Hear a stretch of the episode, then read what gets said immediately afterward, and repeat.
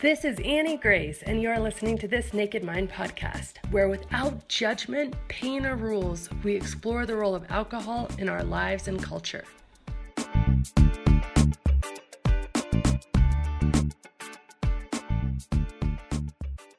Hi, this is Annie Grace, and welcome to this Naked Mind podcast. I am here today with a special guest, Jamie. Thank you so much for being here. Thanks for joining. Thank you for having me. Oh, it's awesome. So I love your story because it is um, not necessarily the typical everything was roses story, and I know we'll we'll get to that. But I think it's so powerful and so important to share. So first of all, thank you, thank you for having the courage to share it, especially when it's um, you know not not your typical story. So I really would love it if you could just sort of take me back, kind of maybe even to the beginning, like it all sort of started for um, you? I don't know that I even remember specifically my first drink, but um, I know that I definitely drank since college and I think a little bit in high school, but not very much. Um, and I always it it it's pretty typical, I think, of people that are problematic. Whereas I had like a really high tolerance and I really could hang and I, you know, and uh, really enjoyed it and really had a good time and partied pretty hard. Um, and it well, it wasn't great. It, it wasn't really a problem for for a pretty good long time. And in addition to having a high tolerance, I was also like really functional. Like I very rarely got hungover, and there was just all these factors that just kind of led to me having this like long drinking career when really I probably shouldn't have. But I will say that I felt like other people I drank with who drank heavily or you know occasionally or often or whatever always seemed to have like a much healthier relationship with it. Like they were just like, well, it's fun, and I was just like, okay. And it my i had a lot of shame with it from the beginning. Like i was always really embarrassed and um uh, you know not really trying to hide things necessarily but just really just bad feelings just negative feelings associated with the whole time. And um i mean i drank off and on throughout my entire adulthood. I'm in my early 40s now.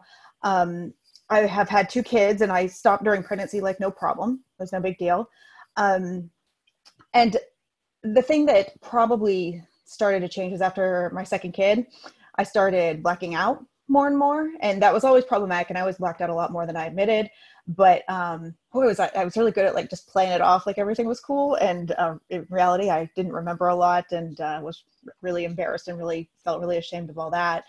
Um, and I had a really bad blackout where I was on a trip for work, which is super humiliating, and um, was in a foreign country and woke up and I you know i was in a hotel room and i it was mine fortunately but i didn't know how i had gotten there or i mean i honestly had no idea what had happened from about dinner time on.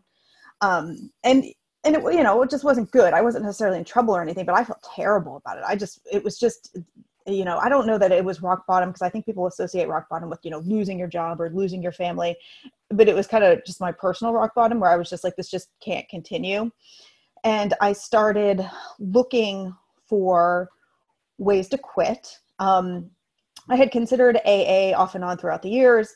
Um, and I just, I just, for whatever reason, I just knew it wasn't re- the right fit for me. I don't even know that it was something I could specifically articulate. It just, I just knew it was not something that would work for me. And it wasn't until I found some people that are on Instagram and who have blogs who were sort of this new type of sober person that I didn't know existed where you're not deprived and it's not like you're being punished and it's really just kind of choosing a new great way to live your life. And that was really transformational for me. And then that led me to your book. And um, i don't want to repeat the story too much but i was like really deliberate about it deliberate about how i read the book. I um, kind of prepared for it and said okay i'm, I'm really going to do this and i'm really going to stick it and i think i'd really not that the book wasn't super helpful, but I think I'd made up my mind before I even started. I just knew I kind of needed to like cement this mindset in myself, and I thought from what I knew about the book that that would be a good way to do it. And I'd say it has been. It's it's been. I quit um, September twenty eighth, two thousand seventeen, and we're almost in December of two thousand eighteen. Awesome. So yeah, so it's been a year and some, and um, it's not been you, you alluded to the fact earlier that it's been a little troublesome and it has been. It's not though that i've been tempted. It's that the aftermath was um was not as rosy as i'd hoped. Um do you want to get into that now or do you want to yeah okay. I, yeah i'd love to get into it. I mean i feel like your story is is so powerful because I think that this is true actually probably for more people than we sort of admit. And often when people are kind of coming on, they're like, okay, we want everything to just be roses, right? But I think we need to talk about the fact that it isn't always roses. So yeah, I'd love for you to tell me sort of how how that transpired for you, like how you felt initially, and then and then how it kind of went on. Um, so it, it, you know, you talk about how there's this impression that it's going to be one way. I mean, like those before and after pictures where everybody's like glowing and thin after for the after that never really happened for me if anything i'm probably like heavier than i was but i'll tell you why in a minute so i stopped at the end of september and i live in england and the winters are quite cold and they're quite gray and i was kind of looking forward to this idea of you know I don't know, maybe doing a little spiritual exploration, maybe doing some meditation. That's something that's very common in a lot of people that I had read about. Um, I bought a book that was supposed to help me do that. I uh, you know, had also internalized this idea that, you know, even if you can quit easily, the recovery may take some work. And I think even knowing that going in, I like for myself, I really underestimated how much work it would take. So first of all, a lot of people talk about like an instant healthy feeling and an instant lift and instant positivity or clarity or whatever it is. I mean, I felt better. Don't get me wrong. Like I was always pretty kind of low lying, tired and stuffy you know, just from because you know I was drinking wine every single night. Um, sulfates will get you, and uh, I uh, that went away, and I was really happy about that. Like that was pretty cool, but it wasn't like it wasn't like this veil lifted that people talked about or anything like that. It, that in itself was not particularly transformational. Um, and uh, and all the stuff I tried just it just didn't stick. You know, it was just it was just too hard to get out. It was crappy out and I don't drive and I, you know, it just everything was just kind of a pain. And I have two kids and I work full time and I was commuting into central London from greater London and I, you know, it just it, every time was a huge issue. Like I would just go, go, go, go. And then I'd have like two hours at the end of the night, maybe after the kids would go to bed before I should go to bed. And I felt like, oh, I should, you know, like be using this time for this newfound productivity I'm supposed to have. And it just didn't happen for me. Like I just kind of sat on the sofa and scrolled through the internet and sometimes looked for inspirational things, sometimes read really toxic political things because there was a whole lot out there. I mean, there still is, but a whole lot out there in the time when I was was giving it up.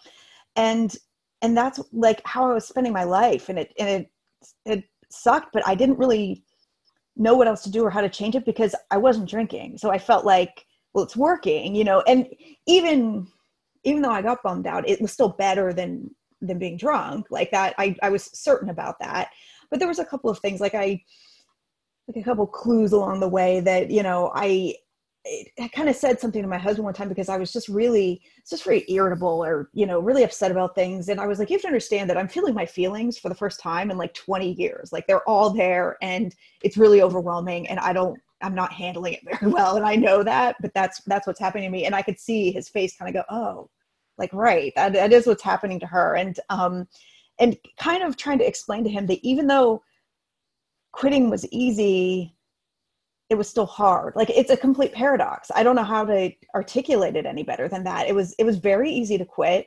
And i want to make it as simple as you know living as a sober person is what was hard but I, it's not even that. It was just something about the act of trying to inhabit this like new version of myself it, it, just was difficult. I just found it hard. I also we had moved to london about a year year and a half beforehand. So i had some people i was friends with but nobody i was like super close with yet and so i was really isolated. And anybody i had made friends with were like moms i would drink with you know or whatever. So i it just wasn't people that i'm sure it would have been fine but i didn't feel like they were people i wanted to talk to about what was going on with me so I want to say that I, you know, it mostly took through the whole winter, and finally I was, you know, ended up uh, booking a therapist, and uh, and she was great, and she really brought up some interesting stuff. But primarily, you know, she had me articulate that I was very angry that I had done this work of quitting and I didn't feel like I was reaping any of these promised benefits of clarity and the pink cloud. And I mean, I wanted a pink cloud. That sounds great. And it just wasn't happening for me. And again, I feel the need to repeat it's better. It was worth doing. It just, it just wasn't what I thought it would be. And it, and it was hard in a lot of ways that I wasn't expecting. And, and I, I truly did, I got depressed. Like she didn't put me on medication or anything, but it was like talk therapy. And then a couple of sunny days finally happened. And I was just like, oh, that's what that was. Like I was really, I was down there and, and I just didn't even realize it because I thought I was just getting used to this new version of my life. But I think there was a little bit more to it too. That's so interesting because well, first of all, you're talking about this in the past tense. So I just want to clarify that is that really where it is for you now at this point in your life? Um, yeah, I mean, I I do feel better kind of across the board now, and I felt much better after I completed the course of therapy, and I had, um, you know, it had given me the ability ability to com- communicate some sort of difficult concepts to my husband, and I think he once he got it better, it was a little bit better. Um, I have unfortunately we moved towns again, so I'm I'm sort of re-isolated, and uh, we're heading into winter again. And I, honestly, I was walking to work the other day, and it felt that gray, familiar cold, and I was just like, ooh, there's that feeling again. You're like, like it's coming. So I'm hoping that this year, since you know I have an idea of what can happen and what can cause that, that maybe um, maybe I'll be a little bit more prepared to handle it. But I do I feel optimistic about this new move. I don't feel like I ever really found my feet in the previous town. Um, so I, I do feel optimistic about some things. Um, I, I wouldn't say hundred percent that it's that it's in the past. It's some, it's clearly something I'm aware of on a day to day basis, but that like really down in the drum dumps doldrums type of thing is, is over with now. Yeah. It's, it's so interesting because so I've struggled with depression for I, it's funny because in my mind I've always had 17 years, but then I just did the math and I realized that actually I'm now 40, so it's actually been 21 years because it really started when I was 19. And I think I wrote 17 years in the book, and then it just kind of stayed that way. Like I just stayed anyway. you but froze it, time. It, it, I froze time, and it's not. So I have managed through stopping drinking to get all off all the medications and deal with it more naturally, but it's still there. It's not that it ever really like. There are still days. I had a day a few days ago. I'd say, you know, I mean, maybe they're once a week maybe they're a few times a month maybe they're for a period of two weeks here and there like but there's times when i am just literally miserable like i am crying all the time or always on the verge of tears or even worse just so apathetic that i can't even don't even feel like getting out of bed don't feel like doing anything. And i think that experiencing that and not having that okay i might be feeling this way but guess what? I can just go get drunk later. And yeah. not even having the awareness not even having the cognitive ability to be like okay there's you know it was almost something like i just have to get through the day that was very much the feeling when i was drinking i just have to get through the day right because then i could get drunk enough to turn it off mm-hmm. but i mm-hmm. wasn't aware that there were good days and bad days i wasn't aware that there were some days that i wasn't thinking i just have to get through the day and that there are some days that i was thinking i just have to get through the day i had no knowledge of the cadence of my anxiety or my depression, right? And like, so I think that would I have had an expectation, which I completely understand your expectation, and I think a lot of my work probably even could feed into that expectation. And certainly with one year no beer and stuff, I mean, there's so many of these positive stories that we're trying to put out because I think that a lot of of meetings and stuff is like, okay, it's gonna suck, but then it will get better eventually. And we've mm-hmm. tried to come at it with this, okay, it's actually going to be pretty great.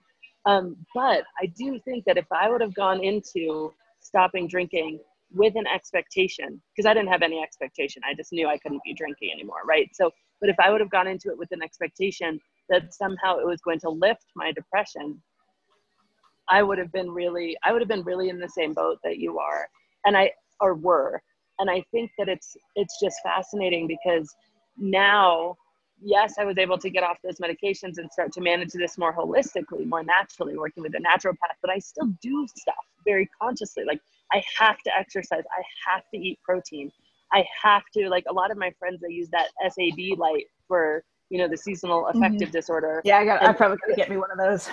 Yeah, you've got to be really conscious about this stuff. And the days that you're not, the days that you don't work out, like it hits you like a train wreck, you know. And and I just find it interesting that actually that entire journey for me um, had nothing to do with alcohol. It was just exactly like what you said to your husband.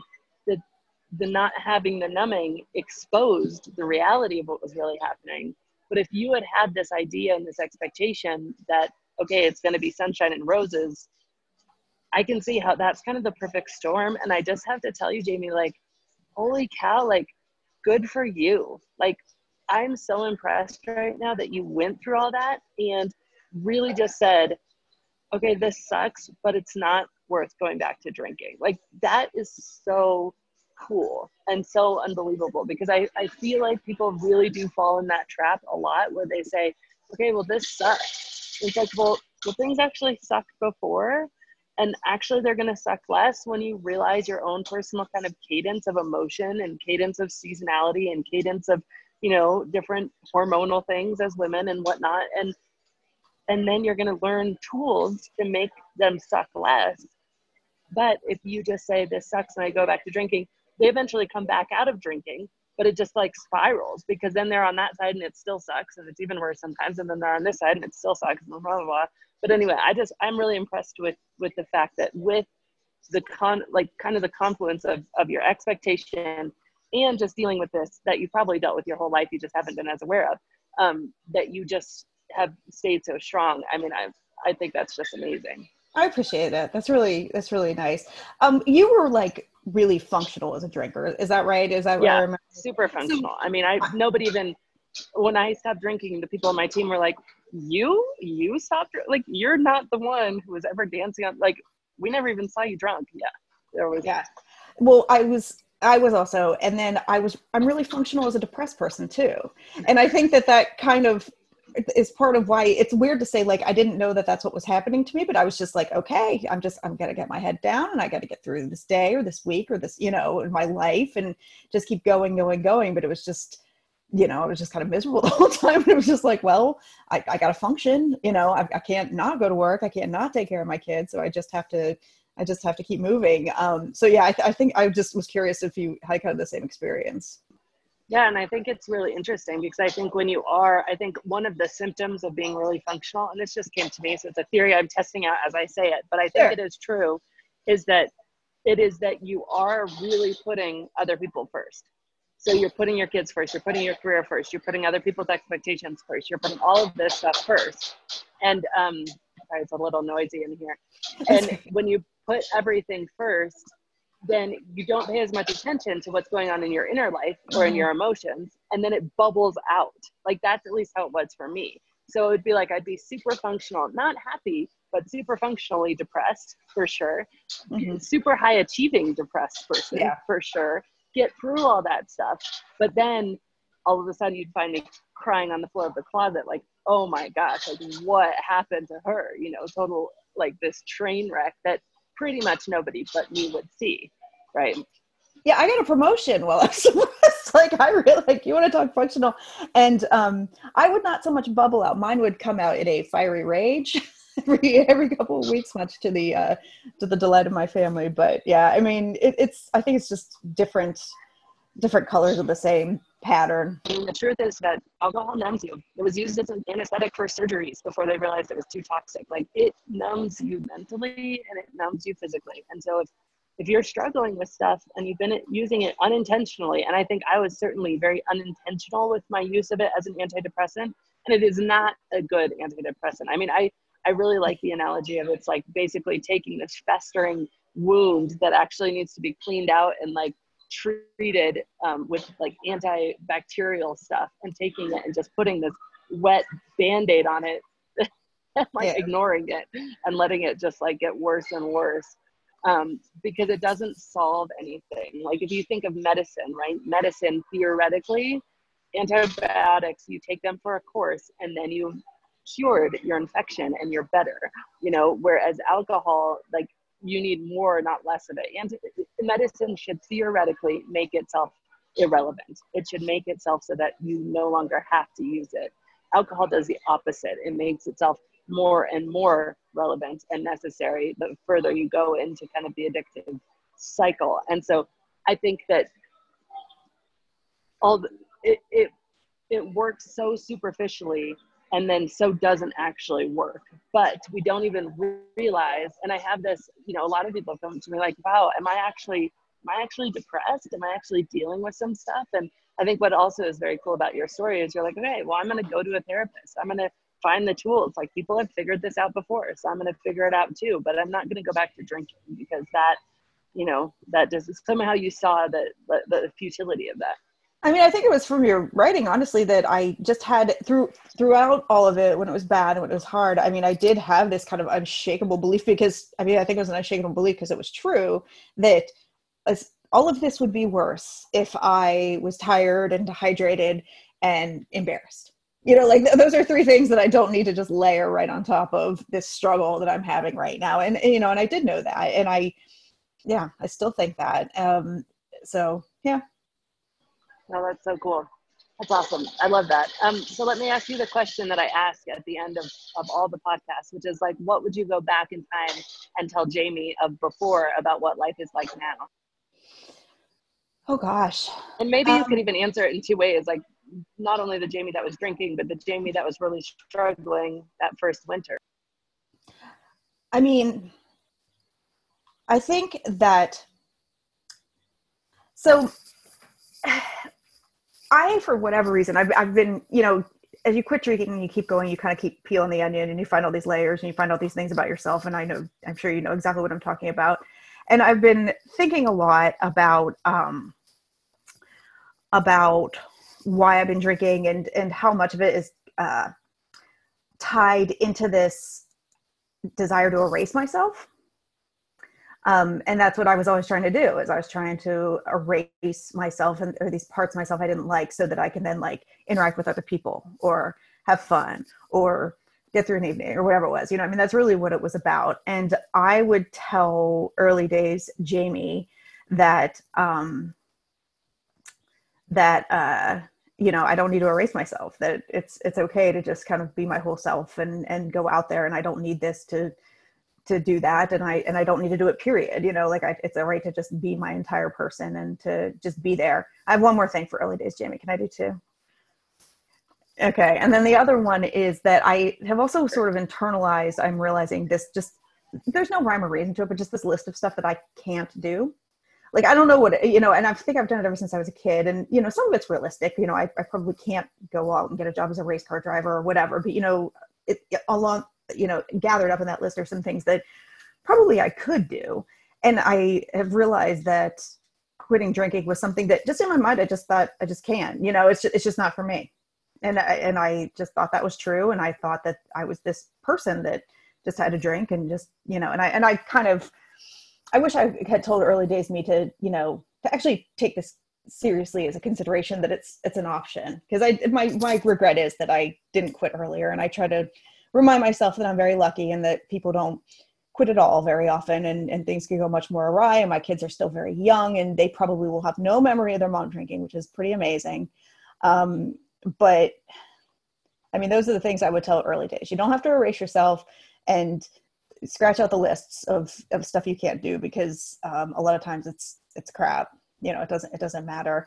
And then i don't know man depressed me i'd probably just kind of give a pat on the back and just say keep doing what you're doing. Because i don't know that there was any getting out of that faster than i did to be perfectly honest. It, it may just very well as hard as it was and as endless as it felt and disappointing as it was and as angry as i was it might have just been something that had to happen that i had to do just to just to get here. And it's not i never did find that pink cloud you know? It's it's not all all roses and and wonderful but the unshakable belief is still there that it's better this way anything that's hard, anything that's challenging, I am free from shame, which I, is just huge for me. I spent so much time ashamed. I spent so much time embarrassed. I spent so much time lying to people and lying to myself and trying to cover up simply because I was I felt shame for my habits and for what I couldn't couldn't control as far as they went. And um, living without it that is just is just huge. And even though I didn't get severe hung- hangovers ever, which is kind of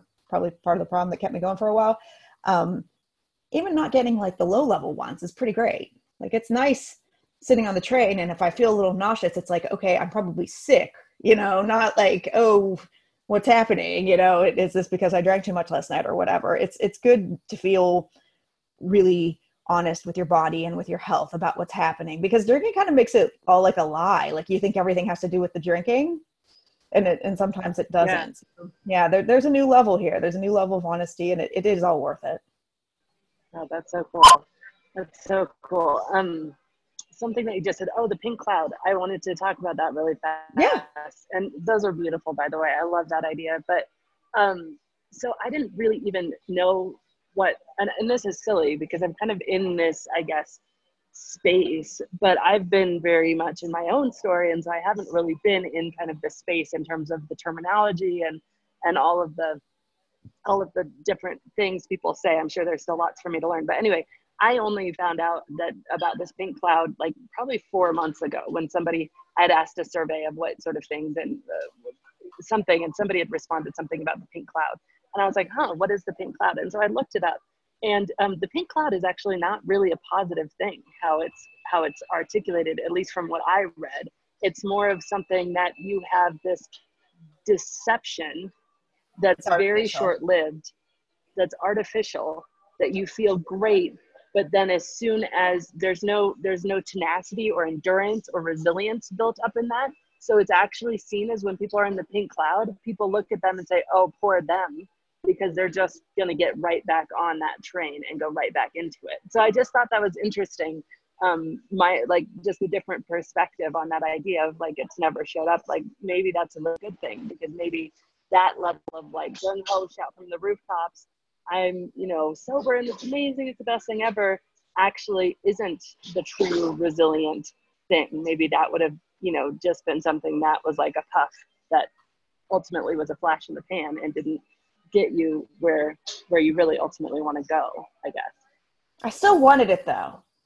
I understand that. but no, I, I, I, I hear what you're saying. And I would take long-term resilience over you know because i i mean another thing that kept me from quitting for so long was i was super whether i thought about it consciously or not i was afraid of failing like if i decided i tried to quit and i couldn't do it then i was going to be one of those people that was on the wagon off the wagon and you know and, ooh, and you know are we allowed to drink around them and i was just i hate i did not want to be one of those people um so i do think the way i did it and the you know even though it took me a while and even though I had to go through a pretty dark winter. Um, I will say that what you're saying that you know, kind of layering this this work on top of this resilience, on top of this you know this solid foundation, is is probably better, and it, it's been good for me.